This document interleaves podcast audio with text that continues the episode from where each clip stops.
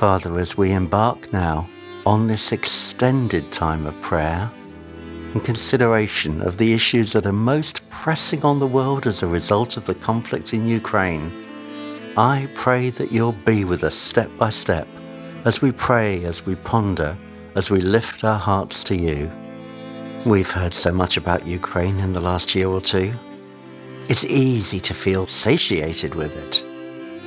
But our hearts rise to you this day because we need resolve, Lord, to keep pressing in.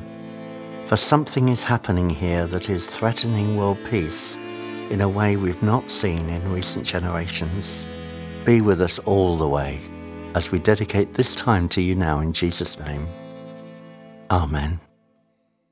Now, Father, as I share a whole raft of updates and information about the situation, we pray that you will take this beyond the information stage, Lord, into something that you can turn into prayer, that you'll give wings to the information, Lord, and cause us as your people to press in in the heavenly places.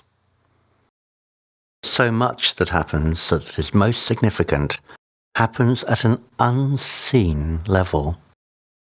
We know this, Father, at the spiritual level, and we know that the enemy loves to, as it were, sink his teeth into a dictator who will do unpredictable and dangerous things. And Lord, we have a raft of such men around the world today who are laws unto themselves and very dangerous to others.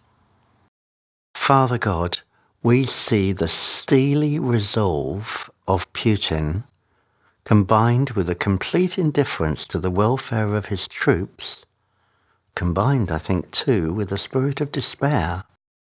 These are serious forces on the back of which the enemy can ride.